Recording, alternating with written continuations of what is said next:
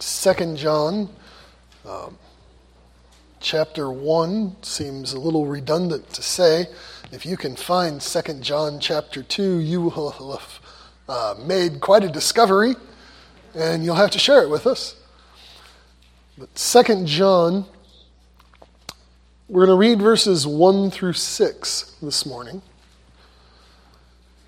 The elder, unto the elect lady and her children, whom I love in the truth, and not I only, but also all they that have known the truth, for the truth's sake, which dwells in us and shall be with us forever. Grace be with you. Mercy and peace from God the Father and from the Lord Jesus Christ, the Son of the Father, in truth and love. I rejoiced greatly that I found of thy children walking in truth, as we have received a commandment from the Father. And now I beseech thee, lady, not as though I wrote a new commandment unto thee, but that which we had from the beginning, that we love one another. And this is love, that we walk after his commandments. This is the commandment, that as you've heard from the beginning, you should walk in it. I want to start this morning by asking you to recall the circumstances toward the very end of the gospel accounts of Jesus' ministry. In the upper room in Jerusalem, on the evening of the last Passover, the Lord Jesus told his disciples that he was going away. And they asked him how they could know the way to follow him. And his response was, I am the way, the truth, and the life. No man comes to the Father but by me. Jesus, our Savior, alone is the path to follow. He is the truth to know and the life to embrace. These three ideas, the way, the truth, and the life, are inseparable. You cannot travel that way without eternal life. You cannot have eternal life except by embracing the way of Jesus. And experiencing that life and traveling that way is only possible by experiencing the truth that is Christ himself. After being arrested and beaten that night, Jesus was taken before the Roman governor Pontius Pilate, but the theme of truth didn't change. As he stood before Pilate, this is what Jesus said to him. He said, to this end was I born, and for this cause came I into the world, that I should bear witness unto the truth. Everyone that is of the truth hears my voice. The very reason I was born, he said, was to proclaim the truth. I came into this world to testify of the truth. And while those Jewish authorities wouldn't hear it, and Pilate himself was not going to hear it, everyone who is on the truth's side will recognize the truth of Jesus. They'll hear my voice, Jesus said. They will rejoice in the truth. Pilate immediately proved Jesus right as being completely tone deaf to the truth. He questioned whether there even was such a thing. Pilate was only interested in moral relativity, right? Do you remember Pilate's sarcastic answer to Jesus? What is truth? Pilate's words were a denial, in essence, that there could be any such thing as truth. Could Pilate be right? I mean, maybe he was just a man 2,000 years ahead of his time. Doesn't the world we live in today insist that there's really no such thing as truth? Right? You can tell someone that they need to be saved by repenting of their sins and trusting in Jesus Christ, God's Son. And the response is, oh, that might be true for you, but it's not true for me because truth is relative. You can't claim to know absolute truth. Well, yes, we can. We can know the truth because we can know Jesus, and Jesus is the truth. And speaking truth, Jesus said, you will know the truth, and the truth will set you free. Jesus is truth. Knowing him sets us free from the power of sin. I'll set you free from the wrath of God. It'll set you free from the darkness and deceit of the kingdoms in this world. That's the essence of what being a Christian means. It is embracing the life-giving truth of God's salvation that can only be known through the person and work of Jesus Christ, his Son. So we introduced this little postcard-sized letter last week. We tried to show how it's John's purpose to show how truth and love are inseparably linked with one another. Truth, when it is known, is going to be embraced in love. Love, when it is expressed, if it's going to be true love, it's going to be based in truth. Essentially, this letter can be broken down easily into two main sections. The second section, from verse 7 through 13, is identifying and defending the truth. But today we're going to look at the first section, verses 1 through 6, which deals with loving and living in truth. Now, for those of you who I know are diligently trying to make an outline of the letter, the first section of loving and living in truth could itself be broken down into two parts. Verses 1 through 3 is essentially loving the truth. Verses 4 through 6 is living in truth.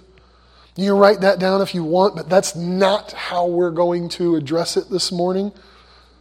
Since we dealt with a lot of the information of the text and the overview and summary last week, today I want to go through these first 6 verses and see 7 vital characteristics of truth. We're just going to pull out some principles from these 6 verses and see 7 vital characteristics of truth. First, the truth is knowable. This is what Pontius Pilate denied when he was speaking to Jesus. Right? What is truth? Was his sarcastic way of saying, well, there's no such thing as truth. To Pilate, truth was moldable to the moment. It changes by whatever happens to be expedient at the time. And yet there was Jesus insisting that his very purpose of coming into the world was to declare truth, and that his people would recognize truth, and that knowing truth would set them free. The truth is knowable. Look at how John presents this in verse 1. Now, we'll deal with sort of the first part of the verse in a moment, but look how he ends verse 1. He says, "The elder to the elect lady and her children, whom I love in the truth, and not only I, but also all they that have known the truth." The truth is knowable. The truth is definable. Truth is not some like ethereal nothingness that can't be grabbed a hold of. It's not like fog that alters and gets perpetually redefined. It's knowable. And if the truth ever changes, then it wasn't really truth to begin with. The word truth is the Greek word aletheia, which carries the idea of genuine, trustworthy, verifiably real, or authentic. Many years ago, Christianity Today issued a poll that showed about 3/4, roughly 75% of the people that they read this statement to, that here's the statement: there is only one God who is holy and perfect and who created the world and rules it. About 75% of the people said, I agree or strongly agree with that statement. Well, that sounds great. But the same poll showed that about 66% also agreed with the statement, there is no such thing as absolute truth. And it makes you wonder how someone could agree that there's no such thing as absolute truth and dare to agree with anything else. For the Apostle John, truth is knowable. It seems evident from the first verse. He's expressing Christian love in this letter, right? He speaks to the audiences whom I love in the truth. And he assures the recipients that his love for them is not alone, but that all Christians who know the truth also love them. Now, if that's right, what John's saying about Christians is that Christians are one who've known the truth. Let's not forget it's that same John who recorded the words of Jesus in his gospel that I am the way, the truth, and the life. For John, truth is knowable, and it's knowable in the person and work of Jesus Christ, who is the embodiment of all truth. And so here's the truth about Jesus that Christians know. We know He is the eternal Son of God and the creator of all things. We know he was born of a virgin, becoming human, made like us in order to save us. We know he lived perfectly in all that he did, that he spoke honestly in all that he said. We know he was unjustly condemned to be crucified, and yet he willingly laid down his life as the price of salvation for those he loved. We know that as he shed his blood on the cross, he took our sin onto himself, bearing it before the Father, absorbing the holy wrath of the Father towards us sinners. We know that he rose from the grave, defeating death for his people, granting as a free gift of grace eternal life to those who have faith in him.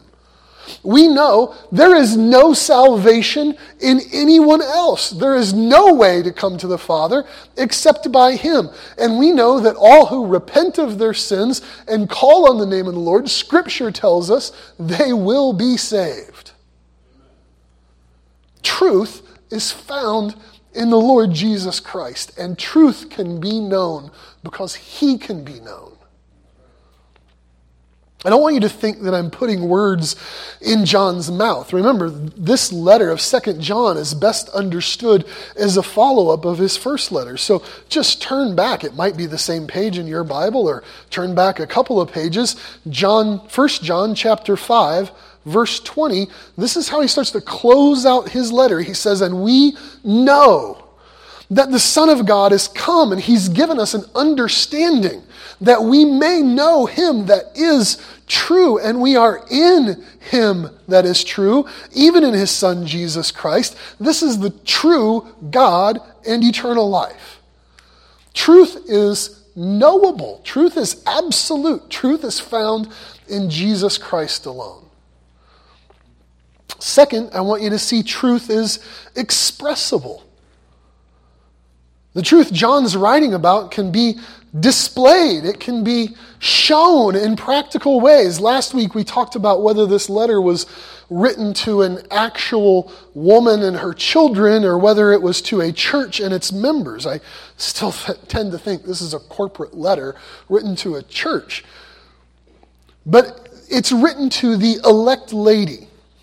Either way, listen how John begins. The elder unto the elect lady and her children, whom I love in the truth. Whom I love in the truth. Love is truth put into action. Because of John's dedication to the truth, he expresses his love for this church, or maybe this individual, not as a way of saying, oh, I have these feelings of affection towards you, but in a way to say, I love you. Love, the action of love. When you look at the word love, or as it's often interpreted in the King James Version, charity, the way that it's used in the New Testament really gives definition to the word. The interesting thing about the word love is that it's really defined by Christianity. Perhaps as much as any other word, love is a Christian word. This is especially true in the original language that this is written in. The Greek language has lots of words to describe different aspects of love. It had the word eros, where we get our word erotic from. It means love based on sexual attraction. Obviously, the writers of the New Testament did not incorporate that word into their ideal of Christian love. There's the word phileo, which loosely means friendship. The idea there is affectionate regard. We find this word used many times in the New Testament, but by far not the majority of times. If you want an example of when it's used, for example, when Jesus stood before the tomb of his friend Lazarus and wept over his death. That is, that phileo, that friendship is the description of Christ's love for him. I think phileo is not an adequate use for Christian purposes of describing love, because we're called to even love our enemies, people for whom we have no real affectionate regard. Greek also has the word storge, which isn't talked about much. It's essentially family love, mothers and fathers and sisters and brothers, sometimes even our weird cousins. We have storge for one another. This word is used once in the Bible, and it's actually in combination with phileo. In Romans 12:10, Paul says we're to be kindly affectioned toward one another. And so Christians do have family love because we're a family. But when the apostles started recording the New Testament, inspired by the Holy Spirit, they had to write about love because love is truth put into action. None of those words seem to fit exactly the kind of love we're called to show when we know the truth of the gospel of Christ.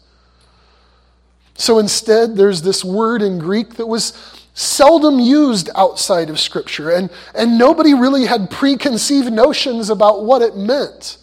So the New Testament writers picked up the word agape and ran with it.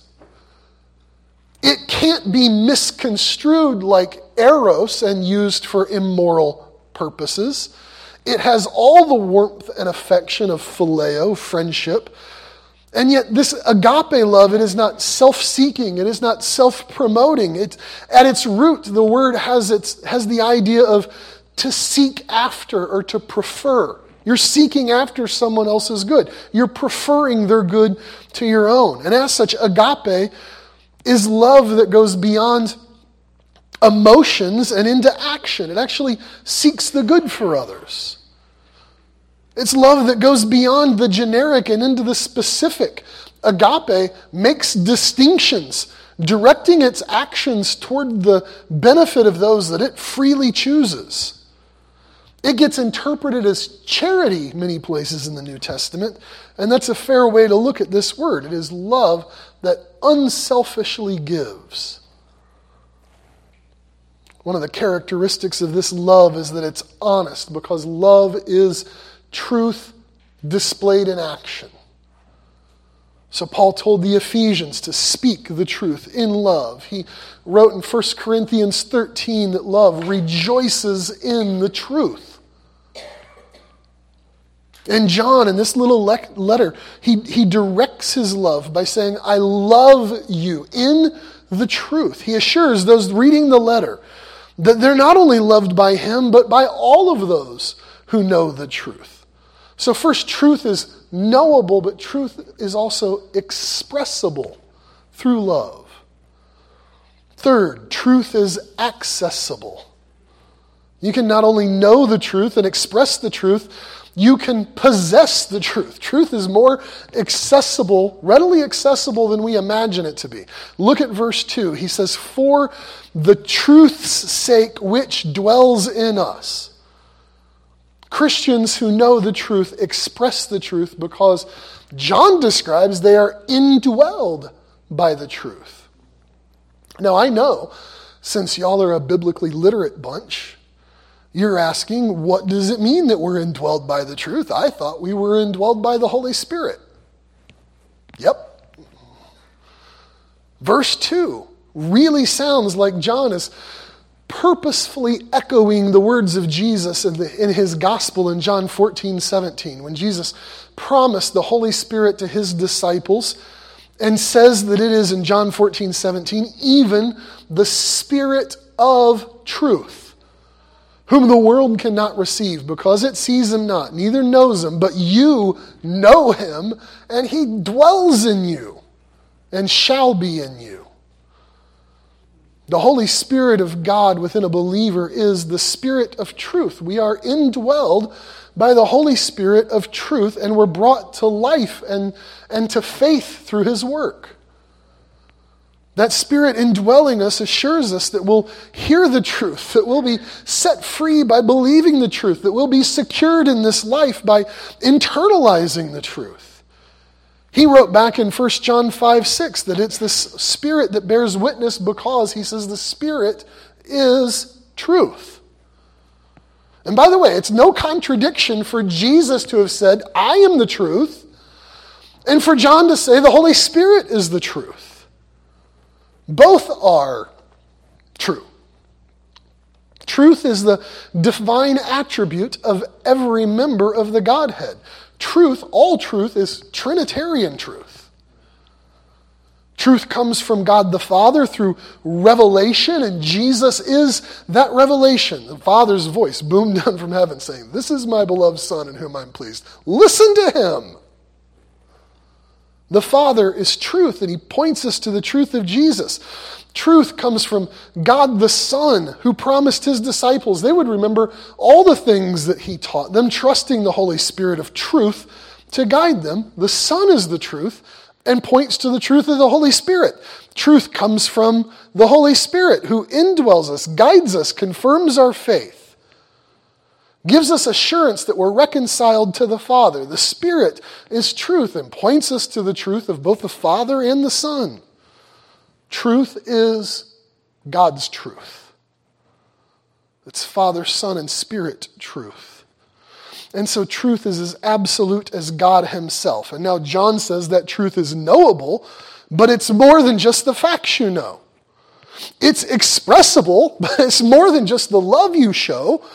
It's the very fiber of your being, so that it's not just something that you understand and something that you do. It's something that lives within the very nature of who you are, because you're indwelled by the Holy Spirit of truth. Fourth, I want you to see truth is durable. At the end of verse 2, John says, "This truth which indwells us shall be with us forever."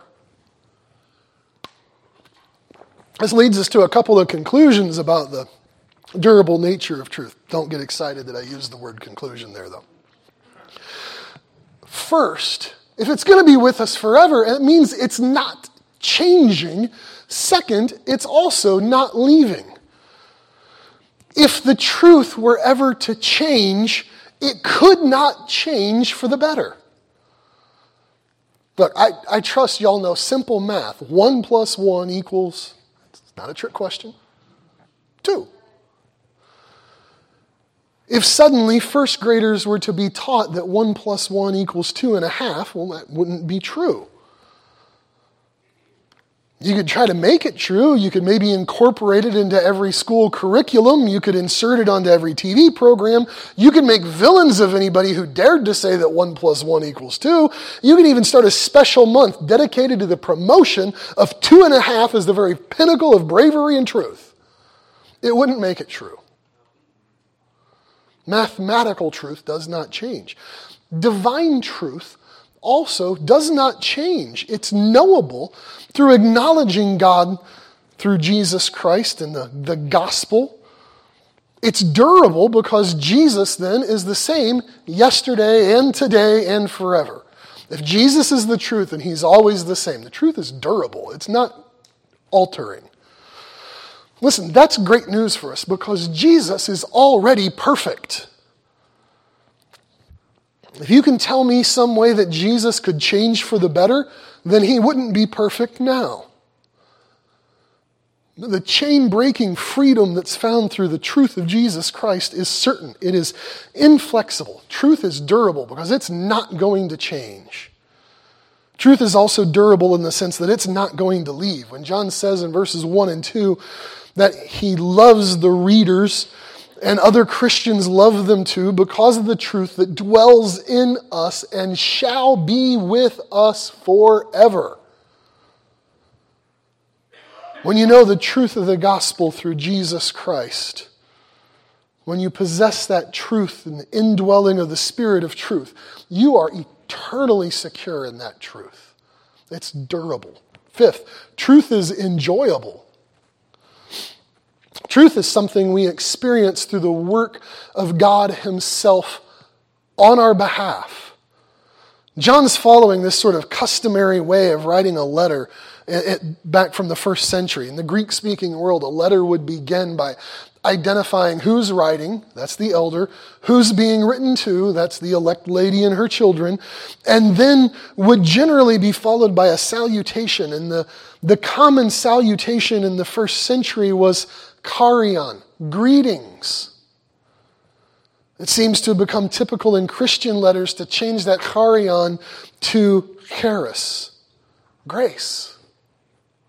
Grace be with you. Mercy and peace from God the Father and from the Lord Jesus Christ, the Son of the Father, in truth and love. We've been arguing truth and love are inseparable, and now John shows us that truth and love are expressed through these three blessings of grace, mercy, and peace, given to us to enjoy, all of which find their source in God alone. Right? Grace is the expression of God's love, its truth put into action, into love, to give us the blessings that we do not deserve. Mercy is the expression of God's love in which he withholds the divine wrath that we do deserve. And peace is expresses how we're reconciled to God, no longer at odds with our Creator because of the work of Jesus, his Son, who has reconciled us. I think the most remarkable part of verse 3 is how John identifies the source of grace, mercy, and peace, and truth, and love. Look at verse 3. It's from God the Father and from the Lord Jesus Christ, the Son of the Father.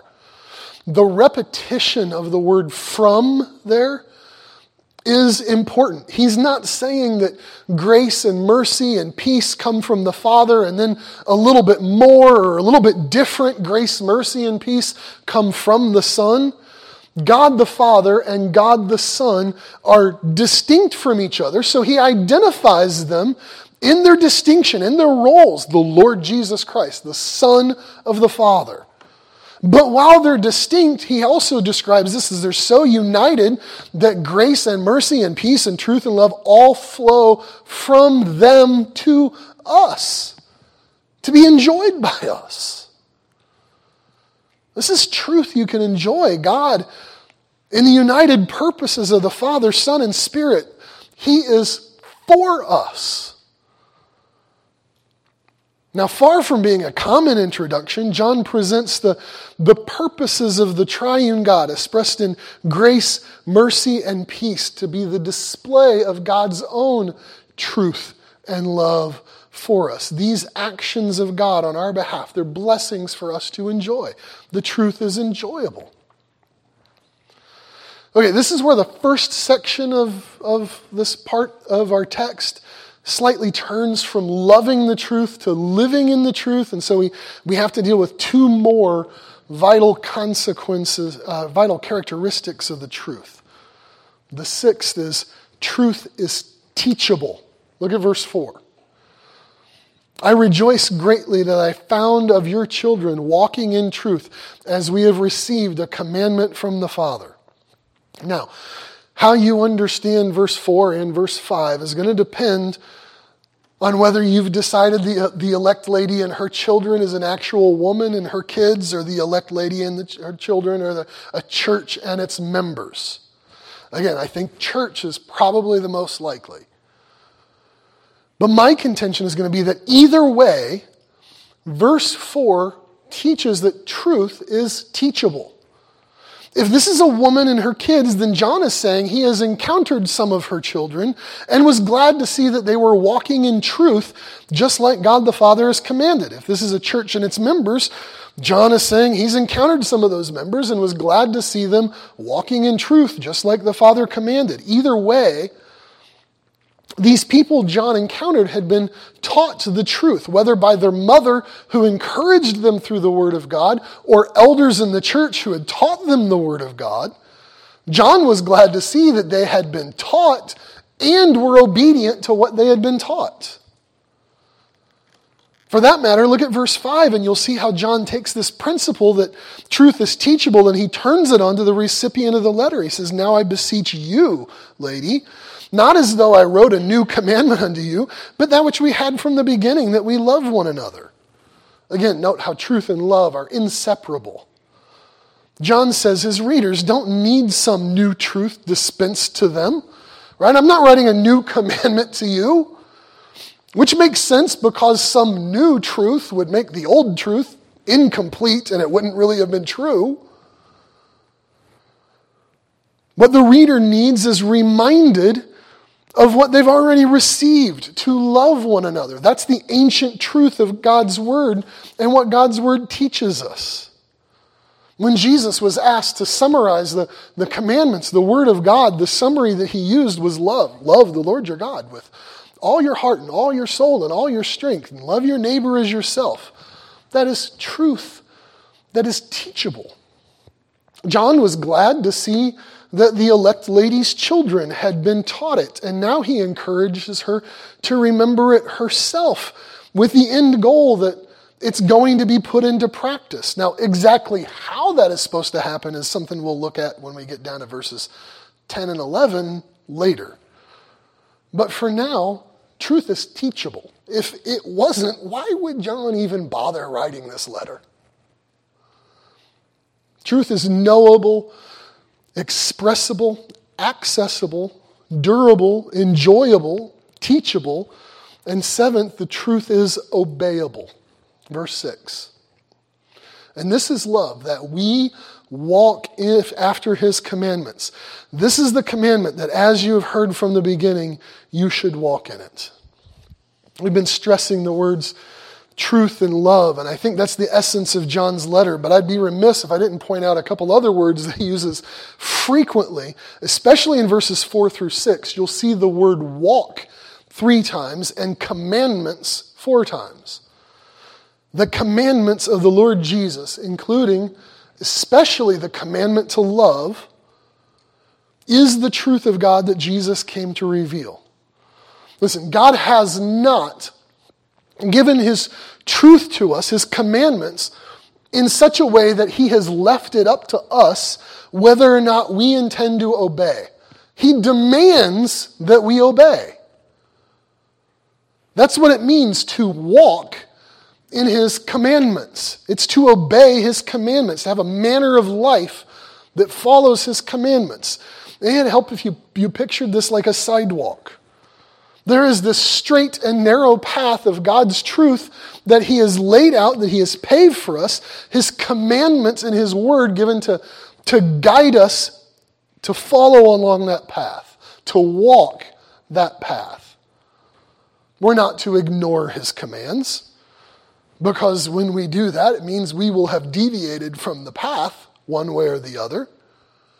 Instead, we're to maintain course, not straying to the left or to the right, because the truth of God's commands are essentially, there is the kind of guide rails moving us forward. And anytime we stray from that path, it's sin, rebellion, it's disloyalty to the very God who has bestowed grace, mercy, and peace on us and established us in truth and love. When you look at verse 6, what John is saying is that God has revealed his commandments and he's insisting on obedience, and that obedience is an expression of our love for him.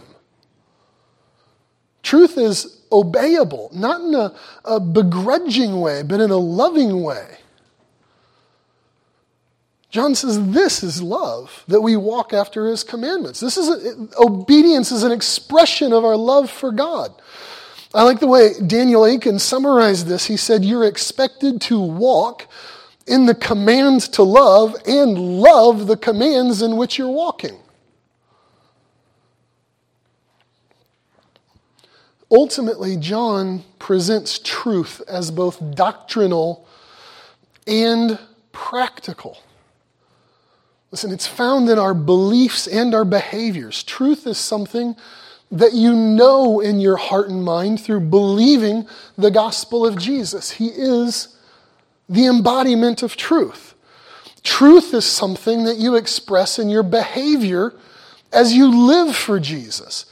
Truth is accessible in the guidance of the Holy Spirit within you and the Word of God that He has inspired for you. Truth is an everlasting experience in which we will be eternally with Jesus, the embodiment of truth. Truth is enjoyable through the reality of God's gifts of grace and mercy and peace that we embrace by faith in Jesus. It's teachable. You can express it to others as you tell them about Jesus, and you can be taught through the Word. And truth is obeyable as you walk in God's commandments and express your love for Him. As we know Jesus, truly the man who is Himself the embodiment of truth, the message of our text would be that we should go forward in loving Him and living for Him.